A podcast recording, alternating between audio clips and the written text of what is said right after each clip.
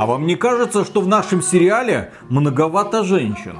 В вашем сериале маловато женщин. И маловато представителей разных рас. Ага, но у нас остался всего один белый мужчина. Это много. Ладно, пусть будет. Но этот персонаж должен быть конченным злодеем. Может, все-таки хорошим его сделаем? Белый мужчина не может быть хорошим. Ну, да. Это я вам со всей ответственностью заявляю. Ну да, апостол Адольф. В общем, огромное спасибо вам за консультацию. И в очередной раз передаю привет вашему руководству и огромную благодарность за то, что именно нам, компании Netflix, достался многоразовый свиток портала на небеса. Ой. Пользуйтесь на здоровье. Если надо, мы вам здесь прям устроим предпоказ сериала Resident Evil. Хотите? О, господи, нет. Мы верим нашим прихожанам, вы справитесь. Понятно. Ну ладно, я тогда обратно. Кстати, всегда удивлялась, что у вас тут так серой пахнет. Интересные дела. Рогатый, я тебе говорил, план работает. Еще пару таких сериалов, и их будут ненавидеть больше, чем нас. Все, убирайте эти декорации. Ужас какой! И больше освежителя воздуха принесите в следующий раз, он чуть не спалились! Шайза!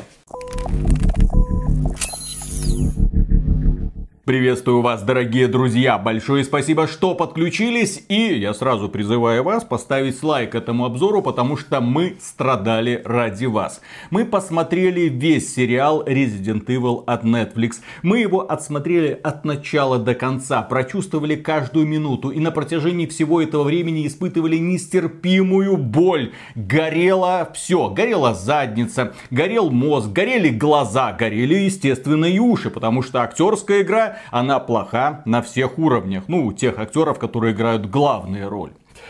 Что такое сериал Resident Evil от Netflix? Это, к моему большому сожалению, даже не провал. Это пример того, когда крупная корпорация, чья капитализация оценивается в сотни миллиардов долларов, она берет известную франшизу и... бросает заготовку на свой конвейер. А там уж кто первее подбежит. И вот режиссеры, постановщики, актеры вот как-то что-то слепили и выбросили в продакшн. При этом они старались быть, так сказать, уважительными к первоисточнику. Они старались засунуть в этот фильм как можно больше упоминаний и отсылок на игры. Сделано это бестолково и бездарно. Ну и, естественно, каст был максимально прогрессивен. И, собственно говоря, горение у людей, у фанатов франшизы Resident Evil началось со знакомства с трейлера. Даже не с трейлера. Фанаты серии сильно удивились, когда увидели актеров, которые будут играть некоторые роли в этом сериале. А именно актера, который исполнит роль Альберта Вескера, знаменитого злодея из серии Resident Evil, такого очень эффектного блондина, поклонника Евгеники, поклонника идеи создания суперсущества. Ну, такой вот блондинчик корейской внешности, который хочет создать суперсущество. Очевидная, так сказать, отсылка. И вот нам представили, что в сериале Альберта Вескера сыграет хороший актер, я бы даже сказал отличный актер, просто не очень раскрученный, Лэнс Реддик. Он чернокожий. Окей, интересное решение. И лысый. И лысый. Ну ладно, то есть, когда нам это показали, фанаты серии сказали: Netflix, вы там очень сильно обо что-то головой ударились, вы охренели. То есть до выхода первого сезона сериала Resident Evil от Netflix основное горение было связано с выбором актера на роль Альберта Вескера. После просмотра первого сезона я хочу сказать, что мне было искренне жаль Лэнса Реддика. Искренне жаль. Потому что он великолепно отработал с тем материалом, который ему дали. С ним связана лучшая и единственно хорошая сцена в этом фильме. Все моменты, где участвует он, видно, что он работает. Видно, что он пытается из выданного ему контента сделать хоть что-то вменяемое. Умению этого человека лепить из говна конников я искренне завидовал на протяжении всего сериала. Всех тех сцен, где он есть. Но он здесь не является главным героем. Он здесь иногда только появляется. Главными героями, главными героинями являются две сильные женщины. Джейд и Билли. Единственный Билли, который мог бы спасти этот фильм, это Билли Хэрингтон, который должен был устроить бесплатный сеанс фистинга всем создателям Во все дыры говна! Я бы, конечно, называл этих персонажей в стиле The Critical Drinker, блогера, которого мы посматриваем, там Strong Female Character номер 1 и Strong Female Character Number... Но это долго, поэтому я их буду называть Пухлогубка и Шоколадка. Да-да-да-да-да, можете пошутить от сердца классическому образу Альберта Вескера. Окей, и этот сериал охватывает два временных промежутка, когда две девочки еще ходят в школу до глобального апокалипсиса, и когда одна девочка темнокожая пытается выжить уже после апокалипсиса. Сразу отметим, что да, мы будем спойлерить, мы будем рассказывать какие-то сюжетные моменты. Это не обзор. Это не обзор. Это просто боль. Это просто безостановочная боль. Боль на всех уровнях. Боль во всех местах. Это лучи поноса во все стороны создателям этого... Я ж почему Мише позвонил, говорю, Миша, ты должен это увидеть, потому что зачем? Там настолько тупые и странные моменты, что я не понимаю. То есть, будь я в шкуре человека, который пишет сценарий, вот мне бы очень хотелось пролезть в его голову. Как в эту голову что-то поместилось? Ладно, он, потом костюмеры. У вас вроде бы апокалипсис произошел 14 лет назад. Действие сериала происходит в 2036 году, когда уже подросшая Джейд Вескер отправляется, так сказать, в пустошь исследовать зомби. При этом у нее отличное оборудование, отличная палатка, у нее отличная прическа, великолепные зубы, великолепный макияж. У нее все хорошо, ее хоть сейчас на подиум можно отправлять. И естественно, она как великий в кавычках ученый делает все для того, чтобы моментально попасть даже не в западню, а спровоцировать зомби, чтобы они за ней побежали. Вот это вот Джейд, она же не просто супер выживальщица, супер умная, супер красивая, супер классно. Она еще и ученая. И вот этот вот абсолютный человек, это идеальное существо, это величайшее создание, на которого члены мрази вроде меня должны равняться. Идеально. В общем, умная, красивая, классная. И вот она в одной из первых сцен закатывает рукава и режет, ну и случайно режет себе руку, и, соответственно, зомби ее замечают. В принципе, эта сцена, это такая предтеча всей арки этого персонажа, который творит всякую хрень, из-за которого погибают люди, которые пытаются что-то делать, у которой постоянно получается какая-то фигня, но которая при этом крутая, сильная и независимая. Вы не думаете, вся эта херня, которая происходит вокруг нее, это не потому, что она тупая и истеричная. Нет, это потому, что мир несправедлив и потому, что мир полон корпоративных подонков, которые только и думают, что свои собственные прибыли и не заботятся, естественно, о климате. Так вот, Джейд Вескер является главной героиней в 1936 году, которую нам периодически показывают. Там, естественно, корпорация Umbrella, которая спряталась за высоким забором и отправляет за него своих военных, которые расправляются со всеми выжившими. Зачем она это делает, хрен его знает. Корпорация Umbrella не проводит исследования, просто зачищает территорию и зачем-то охотится за Джейд Вескер. Почему? А потому что корпорацию Umbrella, как потом внезапно оказывается, возглавляет Билли Вескер, ее сестра азиатской наружности. И да, вам не показалось, вот у нас есть Альберт Вескер, он чернокожий, да? И у него две дочери, одна черненькая, другая азиатка. Типа суррогатная дочь. Да, у них там разные яйцеклетки, поэтому получилось вот так вот странно. В итоге ты смотришь такой, так, хорошо, ну ладно, допустим. Несмотря на всю омерзительную постановку боевых сцен, несмотря на то, что актеры не понимают, в какой среде они находятся, когда их снимали на зеленке, несмотря на то, что графика у монстров выглядит так, будто их взяли, ну, где-то из Resident Evil 2, 3, оригинальных, не ремейков. В ремейках, по-моему, графика получше, там детализации побольше, там эти монстры вызывают какой-то страх, вызывают какую-то оторопь. А здесь ты смотришь, ребята, я понимаю, что вы делаете сериал по видеоигре, но посмотрите на эту видеоигру, она уже значительно красивее вашего сериала стала, вы отстали от видеоигры лет так на 20, по идее, так вообще на 100. Да, когда действие фильма переключается на 36-й год, просто становится грустно. Потому что действие разворачивается очень медленно. Ну вот, ее там отбили от зомби, какие-то там выжившие. Потом бабах, корпорация Umbrella прилетает, всех убивает, начинают за ней охотиться. Естественно, она приводит их к каким-то кто там, верующие, еретики, как они их там называют? Какие-то металлисты, братство это называется, они там страдают всякой фигней, используют зомби, выясняется, что они нашли зомби, которое может руководить другими зомби, естественно, это зомби-женщина.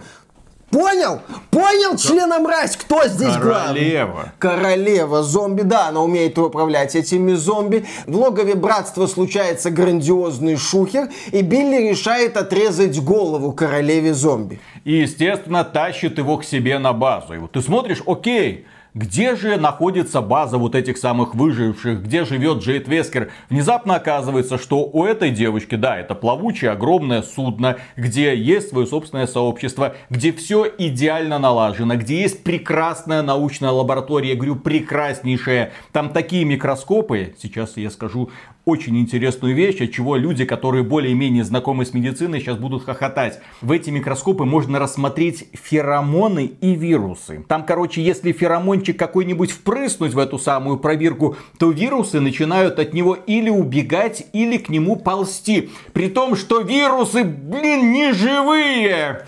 Это одна из технологий будущего, которая используется в этом университете, за которым тоже охотится Umbrella. Я так полагаю, в этом будущем Umbrella это вроде корпорация, которая занималась какими-то исследованиями, у которой есть какие-то технологии, но я так полагаю, это злая корпорация, у нее злые технологии, она пытается, может, сделать что-то хорошее, но не может, поэтому она должна атаковать вот этот университет, где, я так полагаю, занимаются добрыми исследованиями, где еще есть музыка, где детей обучают, это как работает? При этом, да, при этом 14 лет после апокалипсиса, никакой цивилизации на планете не осталось, как мы видим по этой вылазке Джейд. Она попадает постоянно в неприятности. Там какие-то дикари, которые пытаются ее там пленить, кому-нибудь продать, перепродать. Или там даже на куски бензопилой покромсать. Кстати, настолько бездарное воплощение товарища палача с мешком на голове, с бензопилой, я даже представить себе не мог. Из Ре 4 он появляется просто, чтобы появиться. Он такой палач. Почему? Зачем? Ну вот так, для того, чтобы... А, кстати, да, в оригинале, как нам показывает портал IGN, игровой портал,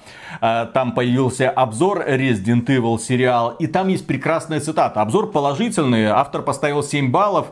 Забавное напоминание того, как сериал уважительно относится к первоисточникам. Когда ты просто берешь одного из персонажей, вставляешь его в свой фильм, не объясняя, что к чему и зачем, ну точнее, делая максимально тупое объяснение. Почему у него мешок? А, ну палач, ну что, ходил вот так вот, всех бензопилой там распиливал. В чем гениальность вообще игр в большинстве случаев или японских таких вот подобных проектов? Когда ты видишь какую-то невообразимую хрень, японцы ее придумали, а как она появилась? Зачем она здесь? Это пусть уже фанаты додумывают. Наша задача показать нечто невероятно крутое. То, что, кстати, влияет на игру, потому что вот эти вот палачи в Ре 4 это мини-боссы. И опять же, в Ре 4, если уж на то пошло, как это работает, если говорить о вот этом вот палаче с бензопилой, нам представляют вот этих созданий Гонада, Скотт. Это не зомби, это люди, контролируемые паразитом, у которых специфически начинают как-то работать мозги.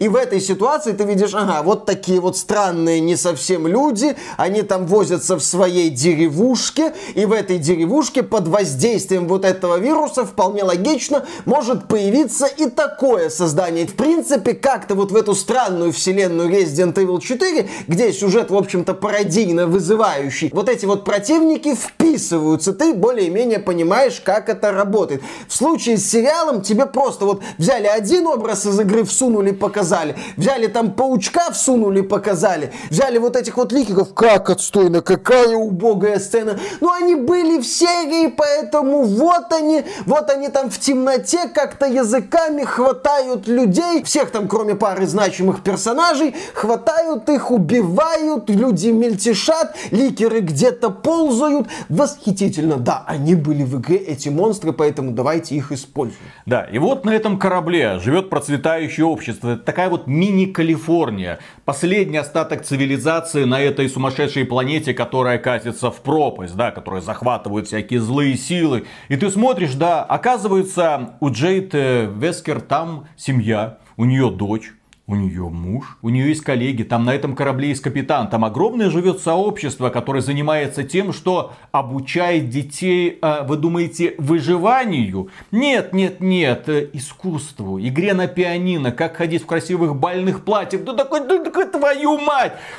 Что это? Что это? И главный вопрос, зачем к этому танкеру прикован гигантский крокодил? Которого потом выпускают, чтобы атаковать солдат Umbrella. Там показывают мини-сцену, где две ученые женщины. Естественно, других вариантов не бывает. Вот так вот, где две женщины-ученые показывают, что можно управлять там как-то ящеркой, потом выясняется, что они могут еще и вот этим крокодилом мегалодонно-подобным управлять. Потом выясняется, что этот крокодил не атакует дочку Джейд, он как-то вот так настроен, им как-то так, наверное, можно управлять. Феромоны. Все дело да, в феромонах, да. И когда идет финальное противостояние, Джейд встречается со своей сестрой Билли, там идет максимально тупой диалог формата «чего ты хочешь, а чего хочешь ты», девушка решается на неожиданный поступок, потому что все, ее зажали вокруг солдата Umbrella. Она находится в бункере Umbrella, напротив суперсестра, которая управляет всей этой Umbrella. И что же ей делать?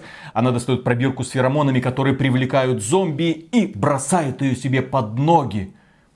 Как это работает? Ну, в том плане, что ладно, феромоны, ну, где-то 100 метров, там, 200 метров, ну, дело-то в бункере происходит. Но тут топот какой-то со всех сторон, и зомби со всей округи, да, кажется, со всей планеты, начинают нестись к этому самому бункеру для того, чтобы ответить на призыв своей, очевидно, королевы. И начинается, по сути, цирк, потому что Билли, как глава корпорации Umbrella, что делает? Она не использует солдат. Зачем они ей нужны? Солдаты бесполезны. Она запускает дроны, из планшета расстреливает всех вокруг себя, напарников, противников, всех. Да, тра-ля-ля. Вокруг нее кружат дроны, она эффектно ими дирижирует с планшета, в зомби падают, графоний такой, что дети против волшебников начинают выглядеть не так уж плохо, восхитительная сцена, потом идет противостояние с этим крокодилом еще, в итоге две сестры сталкиваются, Билли стреляет в Джейд, забирает ее дочку, которая оказалась там в результате серии странных действий, я даже не буду пытаться это объяснять. И сериал заканчивается. И это вот одна сюжетная линия. Лучшая! Нет, Виталик. Лучшая сюжетная линия вторая. Потому что там есть Альберт Вескер в исполнении Лэнса Реддика. Вторая сюжетная линия... Но там подростковые звездострадания. Да, а вторая сюжетная линия нам рассказывает о тяжелом быте Билли и Джейд, когда они еще жили в ЮАР в Нью-Ракун-Сити. В этом Нью-Ракун-Сити, кстати, Джейд сходу замечает проблему, когда они только туда прибывают. Там маловато черных, хотя это Южная Африка. Ну вот, их привезли. Замечательно, да. Ну, Илон Маск сюда... Альберт Вескер туда. Окей, хорошо. Кстати, действие происходит в нашем мире, с нашими компаниями, с нашими деятелями. Там мелькает имя и Илона Маска, там и Цукерберг, там и Фейсбук. По поводу, кстати, да, отсылочек к современному миру. Google, Facebook, Umbrella, которая хочет быть круче Фейсбука и унизить Цукерберга, Порнхаб, ковида, лекарства от депрессии и тревожности, борьба с депрессией и тревожностью. Это что? Я сейчас смотрю хоррор-сериал или ленту ТикТока 10-летней феминистки, которая определяет себя как птица? По поводу птицы, кстати, это не шутка. Один западный блогер нашел в ТикТоке каких-то девочек, которые определяют себя как птицы. Я вот это сейчас смотрю, я вот на это сейчас наблюдаю. Это что за такие восхитительные отсылочки к современному миру? Нахрена это здесь? Да ладно, окей, если бы это было, ну это же неумело сделано, это же совершенно не в кассу. Каждая эта отсылка тебя вот бьет по всем твоим членам и яйцам, и ты думаешь, зачем это вот так? И вот две сестренки страдают в школе, сталкиваются с задирами, пытаются влиться в этот мир. На этом фоне их папа Вескер работает на злую корпорацию Umbrella. Вескер сам по себе неплохой здесь, ну естественно, он же чернокожий. Как я мог вообще о таком подумать? Он не в восторге от того, что хочет сделать Umbrella. Umbrella торопится сделать средство под названием Joy, ну радость, услада, как-то так это можно перевести. Вескер видит побочные эффекты и говорит, что, ребята, это могут быть опасные последствия. Торопиться не надо. Давайте как-то мы разберемся. Но нет, корпорация на него давит. На этом фоне вот его дети пытаются влиться в этот мир. В первой серии Билли, которая веганка, натыкается на злую девочку, которая не веганка и которая, например, тыкает ей в лицо шаурмой с мясом, отчего Билли становится нехорошо. В конце первой серии случается восхитительный трубожоп момент. Есть потрясающий мультик «Освободиться Джимми» про слона-наркомана. В переводе Гоблина есть этот мультик. И там есть такая организация «Трубожоп». В русской версии это «Трубойцы за освобождение животных от пыток». Там, по-моему, сцена, где они выпускают самых разных животных, и, соответственно, хищники поедают животных поменьше. И вот здесь есть трубожоп момент, когда две девочки пробираются в секретную лабораторию Umbrella, где, естественно, никого нет, где они без проблем добираются до самой секретной части этой секретной лаборатории. Нет камер, нет каких-то серьезных паролей, нет биометрической идентификации сотрудников, достаточно ввести пароль папы.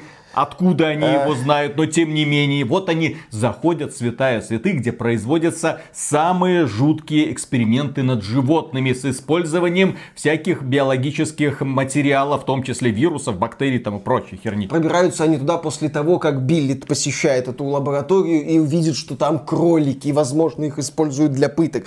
И вот они пробираются, выпускают собаку-мутанта. Собака-мутант на них нападает, кусает Билли. Собаку убивают. Вескер пытается это все скрыть. И да, начинается дальнейшее страдание и проблемы. Кульминация страданий и проблем происходит в пятой серии, когда дети решают узнать секреты своего папы. И узнают, что у папы есть тревожное письмо. Это письмо будет отправлено Билли, если с папой что-то случится. Но это один из самых восхитительных моментов. Этому моменту посвящена чуть ли не вся серия.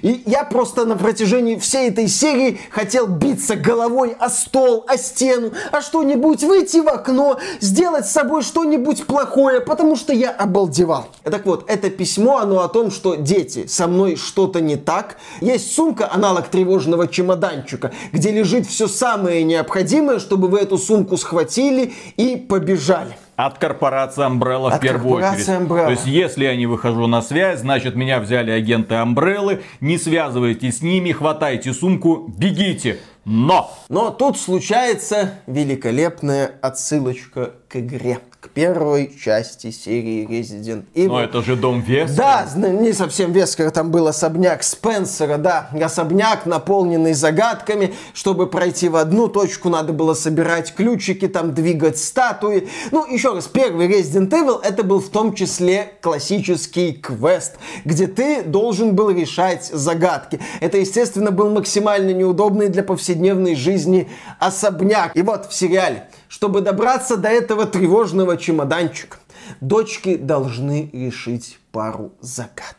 При этом загадки они решают при помощи мальчика-хакера, сына главы Umbrella, который хочет им помочь, который как бы не согласен с мамой, возможно, что вот она такая. Umbrella, кстати, да, возглавляет мама, то есть женщина, и у него есть еще одна мама, то есть она лесбиянка. Ну а как оно еще может быть в сериале от Netflix? Да, и вот он помогает им, он там отключает какие-то камеры, но некоторые камеры он не может отключить в устройствах, поэтому девочки должны... В их доме больше камер, чем в лаборатории Umbrella. Да, в доме такое ощущение системы безопасности лучше, чем в лаборатории, где сидит собака-мутант, способная без проблем убивать людей. И вот да, они должны аккуратно по этому дому передвигаться, чтобы скрываться от опасности.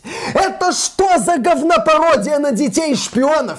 Да, говнопародия, потому что у Родригеса даже в самых отстойных частях «Детей-шпионов» была суперидиотия, там был кривляющийся Сталлоне, а это вот, это еще раз, это не отсылка к оригинальному Resident Evil, я настаиваю. Это говнопародия на детей-шпионов, где вот эти две девочки решают загадки, чтобы найти вещь формата «Хватай и беги, тебе капец! За тобой могут прийти, за тобой послали спецназ, но ты реши пару головоломок, чтобы найти сумку с пистолетом, паспортами и...»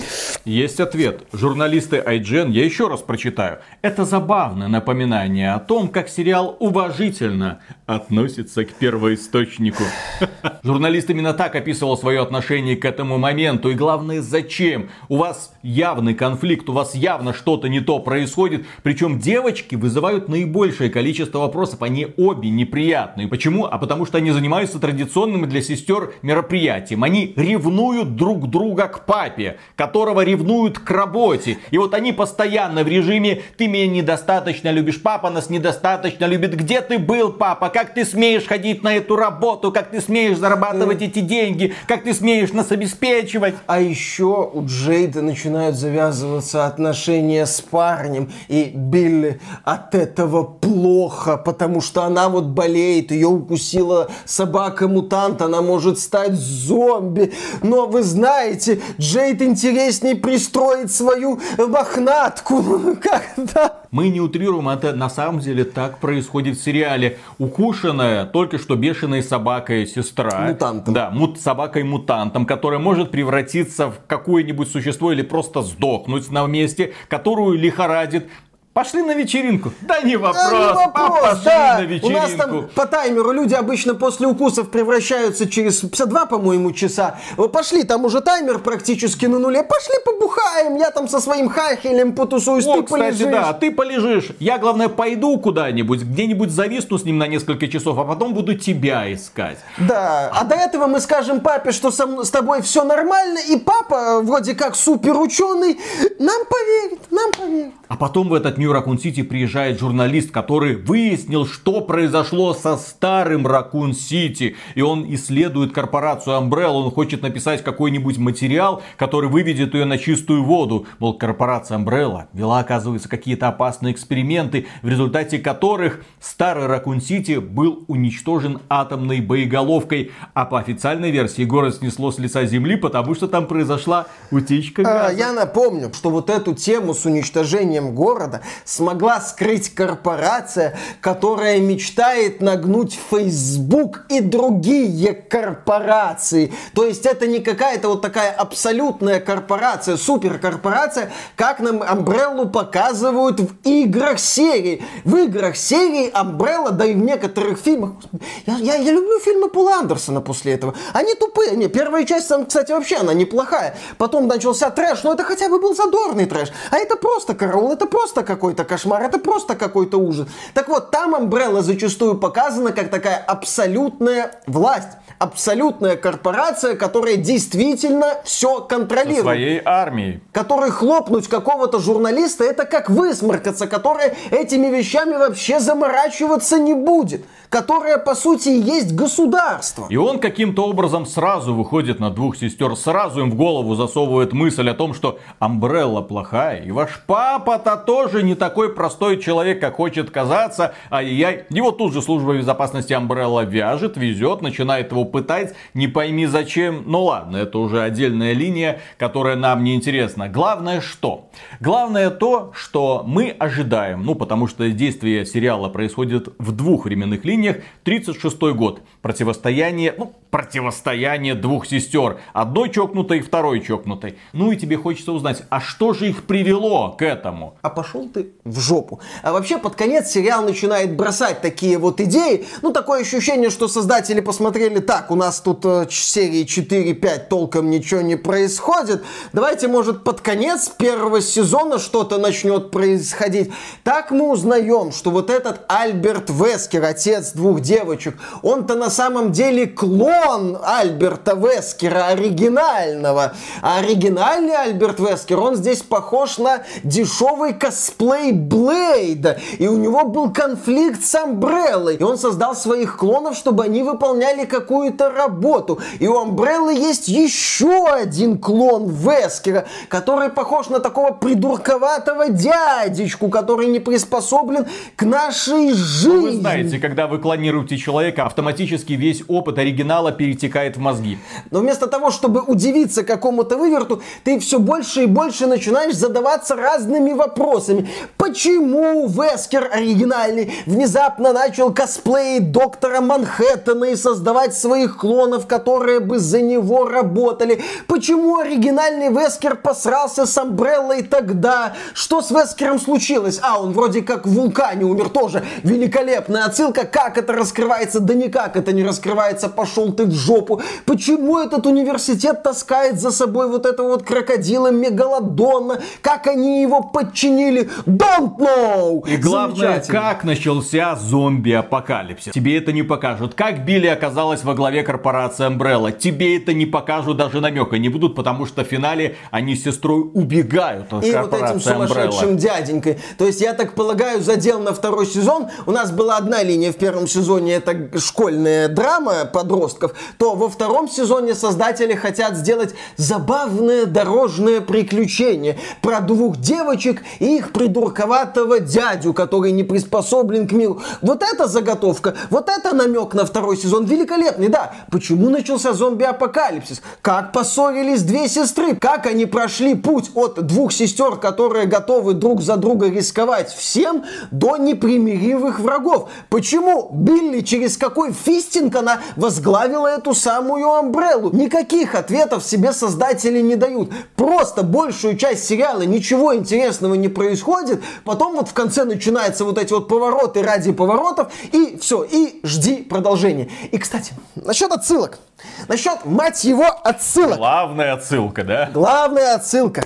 Я знаю, что это будет такое вот докапывание до мелочи, но для меня, как для человека, для которого Resident Evil это не пустой звук, я просто в этом моменте порвался. В одной из ситуаций персонаж, отсылка к Максу Кацу, ну такой пухленький здесь есть персонаж, он говорит, что у него есть чуть ли там не дети, потом показывает фото собак. Окей, я буду называть его Пухляш из Umbrella. Вот Пухляш из Umbrella и Джейд оказываются заперты в клетке на базе вот этого вот братства. И Пухляш такой говорит: я мастер взлома. Мастер of unlocking. Да, мастер of unlocking. И пытается поднять дверь с петель. Но у него не получается. И тогда Джейд ему помогает, показывая, кто какая она сильная, а что этот Пухляш, раненый в плечо, пытающийся поднять дверь, сидор, лох и все такое. Дело в том, что фраза «Master of Unlocking» отсылает нас к оригинальному первому Resident Evil, где была отвратительная английская локализация. И в одном из моментов Барри дает Джилл отмычку и говорит: «Теперь ты будешь Master of Unlocking».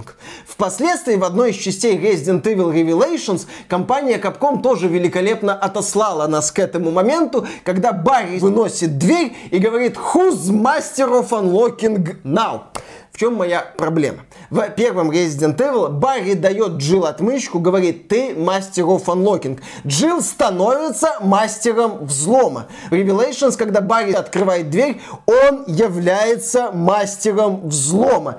Здесь герой говорит, что я мастер взлома, и не взламывает ничего. Сраный Netflix, драный во все радужные жопы. Вы можете менять персонажей.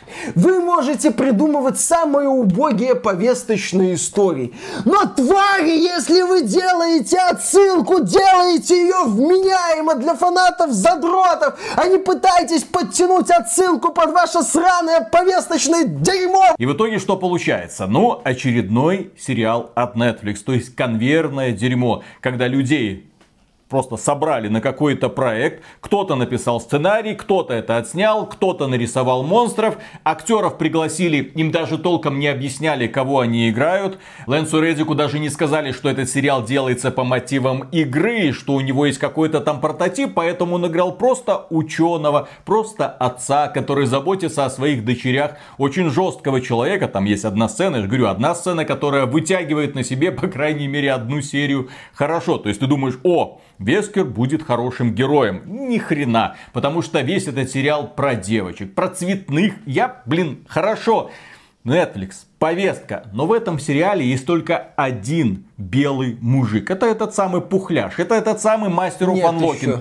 Есть еще мальчик, которого взрастили две лесбиянки. И который поэтому хороший мальчик. А есть этот второй, конченый садист и извращенец. Ну, естественно, кем он еще может оказаться? Все мужики в этом сериале бесхребетные чмошники. Муж вот этой самой Джейд, который сидит на корабле, заботится о дочери. Не своей дочери, кстати. Не своей дочери. Нет, отправляет жену куда-то там на континент. Пусть она исследует в одиночку этих самых зомби. В то время, когда зомби тысячами ходят по этому месту. Где есть банды разнообразные. Где есть корпорация Umbrella, которая за всеми охотится. Дорогая, давай, иди, исследуй, возвращайся. Вот тебе телефон, звони. И она звонит из любой точки, из бункера, видеосвязь, твою мать.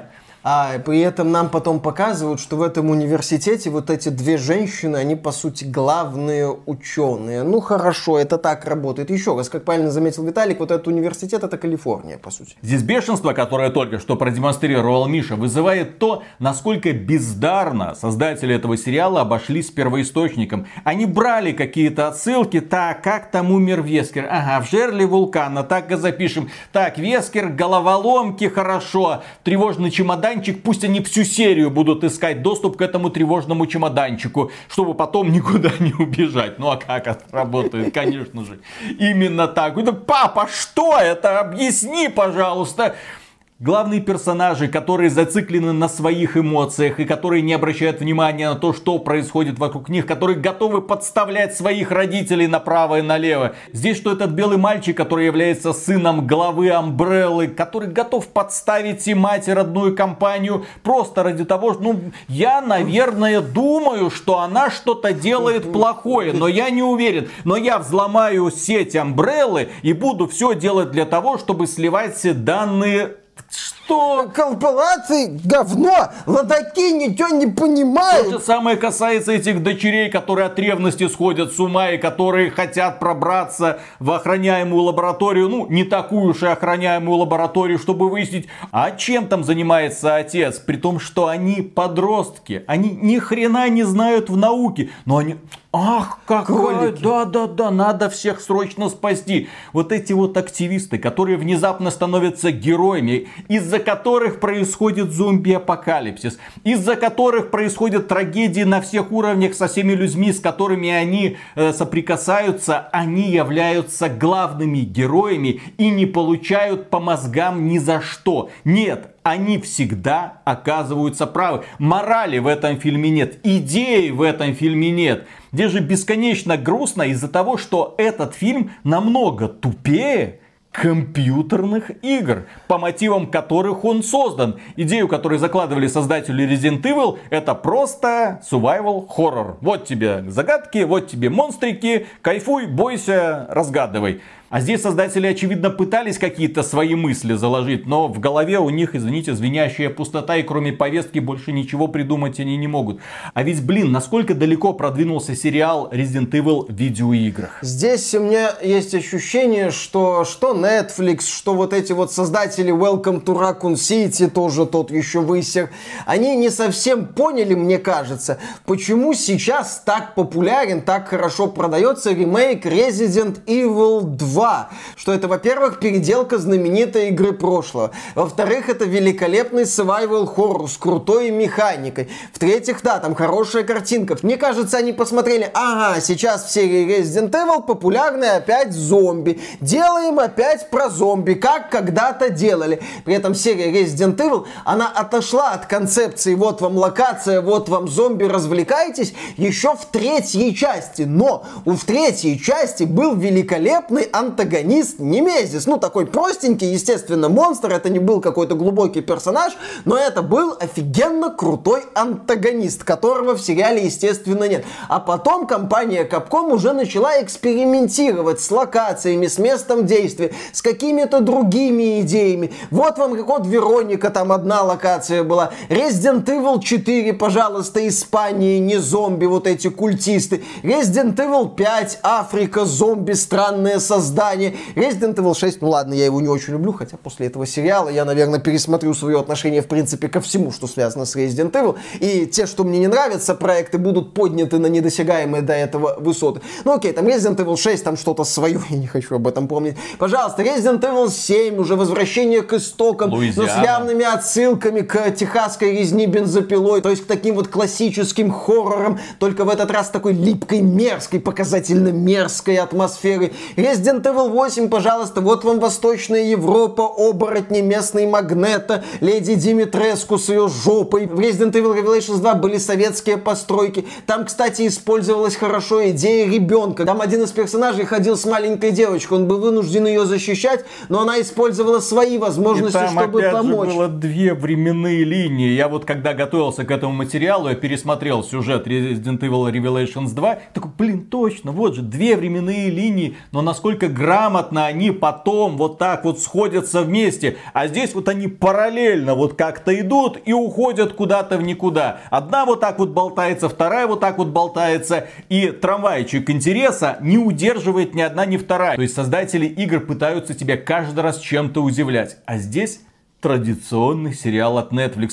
Только сейчас вам будут говорить, что вот эти минимальные оценки на Rotten Tomatoes, вот эти вот все однозвездочные обзоры на IMDb ставят, знаете кто? Расисты, гомофобы, токсики, вот эти все фанаты классического Resident Evil, которые не поняли и в очередной раз не приняли киноадаптацию. А еще эти единицы ставят женоненавистники. Ведь серия Resident Evil, она известна своим уничижительным, отвратительным отношением к женщинам. Она известна тем, что там нет сильных женских персонажей. Она известна тем, что персонажи женщины там представлены исключительно в одном образе. В образе Эшли, дочери президента из Resident Evil 4, которую Леон вынужден постоянно спасать и пытается ей еще под юбку посмотреть. Не, Миша, конечно, в кавычках говорит. Естественно, я говорю в кавычках, потому что уже в первой части было два протагониста, Крис и Джилл. Там был забавный момент, игра за Джилл, это был изи-мод, легкий режим, потому что там и Барри тебя в паре моментов спасал, и инвентарь у Джилл был больше. За Джилл играть было легче в первом Resident Evil. Во втором Resident Evil было уже два протагониста там с разными линиями. Появилась Ада Вонг. В третьей части была Джилл Валентайн снова уже в качестве единственного протагониста. В Код Вероника была Клэр Редфилд из второй части. В Ре4 тоже появлялась Ада Вонг, вот эта вот максимально загадочная, которая Леону и помогала. В Resident Evil Revelations первая часть и вторая главные героини женщины. В Resident Evil 5 была прекрасная Шева, которая помогала Крису сражаться с противниками. В шестой части тоже были женщины, которые участвовали в сражениях и тоже за себя могли постоять. Естественно, в этой серии всегда были разные интересные герои, которые участвовали в действии, которые не были каким-то просто, которые не были статистами. Поэтому особенно прекрасен будет аргумент: тебе не понравился сериал Resident Evil от Netflix, потому что там две главные героини девочки, а ты не любишь, когда только героини и девочки. Вот ты привык, что в Resident Evil как минимум там два персонажа, один из них мужик, а здесь две женщины, поэтому тебе этот сериал не понравился. Да. Чудовищное мероприятие, чудовищно проведенные 7 часов, но для общего развития надо. Миша, надо было погрузиться в это болото, что... надо было этим обмазаться для того, чтобы сделать этот прекрасный ролик. Единственное, что у меня развилось, это задница, ну в смысле расширилась до таких масштабов, до которых я даже не думал, что она может расшириться. В общем, в Голливуде есть много разных компаний, часть из которых делает вменяемые фильмы, есть часть режиссеров, которые пытаются свое творческое видение все-таки перекладывать на фильмы и не прогибаются под продюсерами. А есть компания Netflix, которая уже который год идет куда-то никуда. после того, как ее возглавила Белла Баджария, исполнительный директор Netflix, контролирующий оригинальный контент. Произошла та же самая задница, что и со «Звездными войнами», когда вот... гениальная Кейтлин Кеннеди возглавила вот это все направление в компании Disney и единолично за все отвечает. И каждый раз, практически каждый раз, если бы не сериал «Мандалорец», господи, боже мой, не было бы даже лучика вот этого надежды, что это когда-нибудь может исправиться. И тот же самый Оби-Ван Кеноби сериал, который люди смотрели, такие, ну как вы это смогли? Вот, я думаю, что сейчас... фанаты «Звездных войн», которые посмотрели сериал «Оби-Ван Кеноби», они примерно представляют наши эмоции, поскольку мы являемся фанатами Resident Evil. И да, когда мы садились смотреть этот фильм, мы к нему подходили как просто еще один развлекательный сериал. Да, черный Вескер, все, плевать. Давайте представим, что этот сериал называется не Resident Evil. Просто сериал про зомби. Но в итоге, по какой-то причине оказывается, что современный Голливуд и современный Netflix ничего не может родить вменяемого. При этом на этом самом Netflix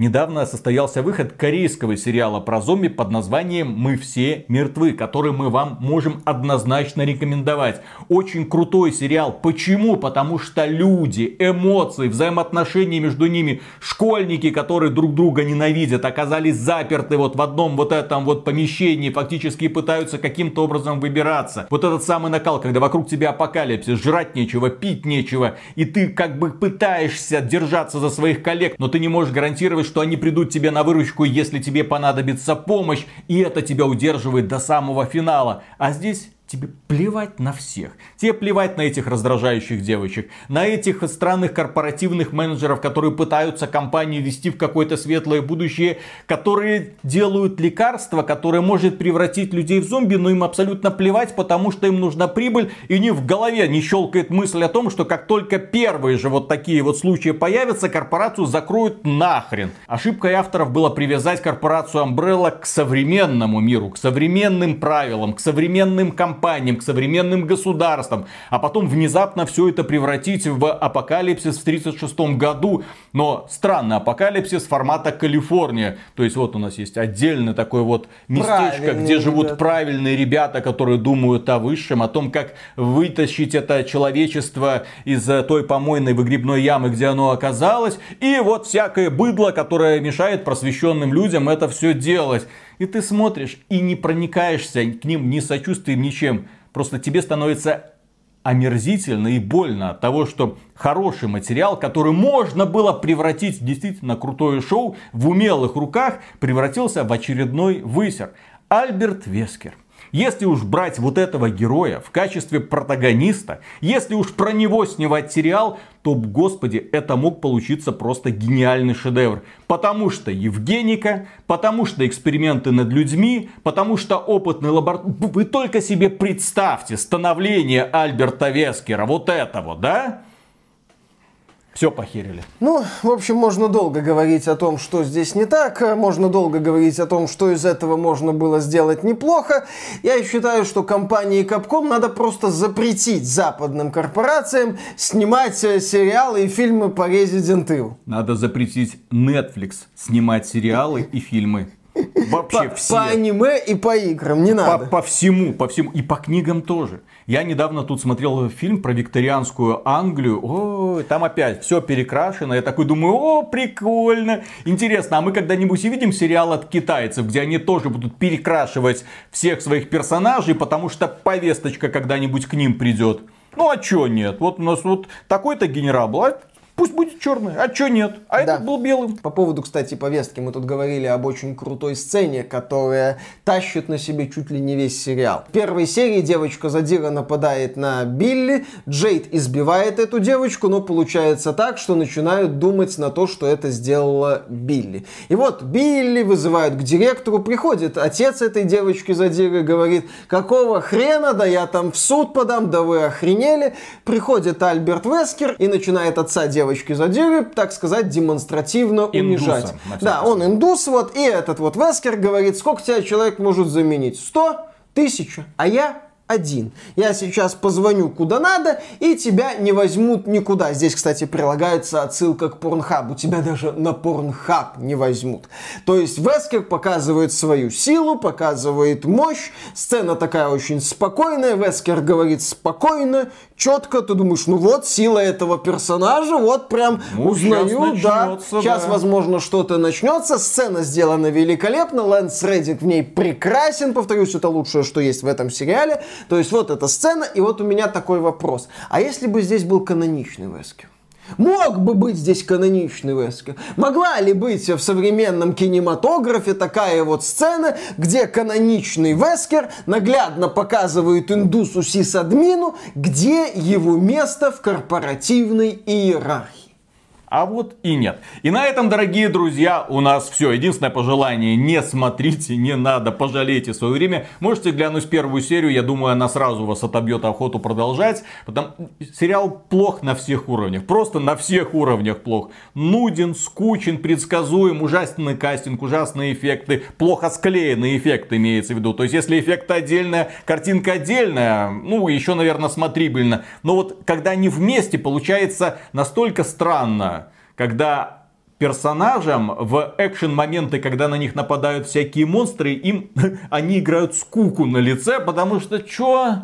А зомби нападают, да? Ну... Ой, страшно, страшно, разворачиваемся, бежим в противоположную сторону. Вот такого уровня актерская игра.